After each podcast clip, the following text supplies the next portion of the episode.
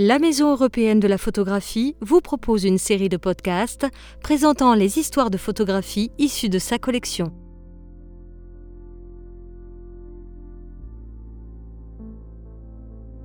Malik Sidibé est né à Soloba au Mali en 1936.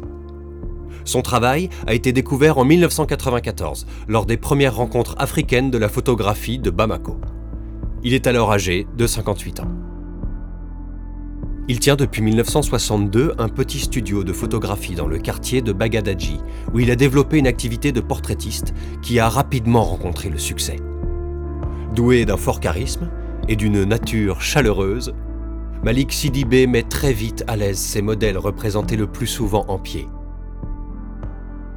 Il s'éloigne des poses compassées qu'affectionnent les portraitistes de l'époque pour un rendu plus vivant.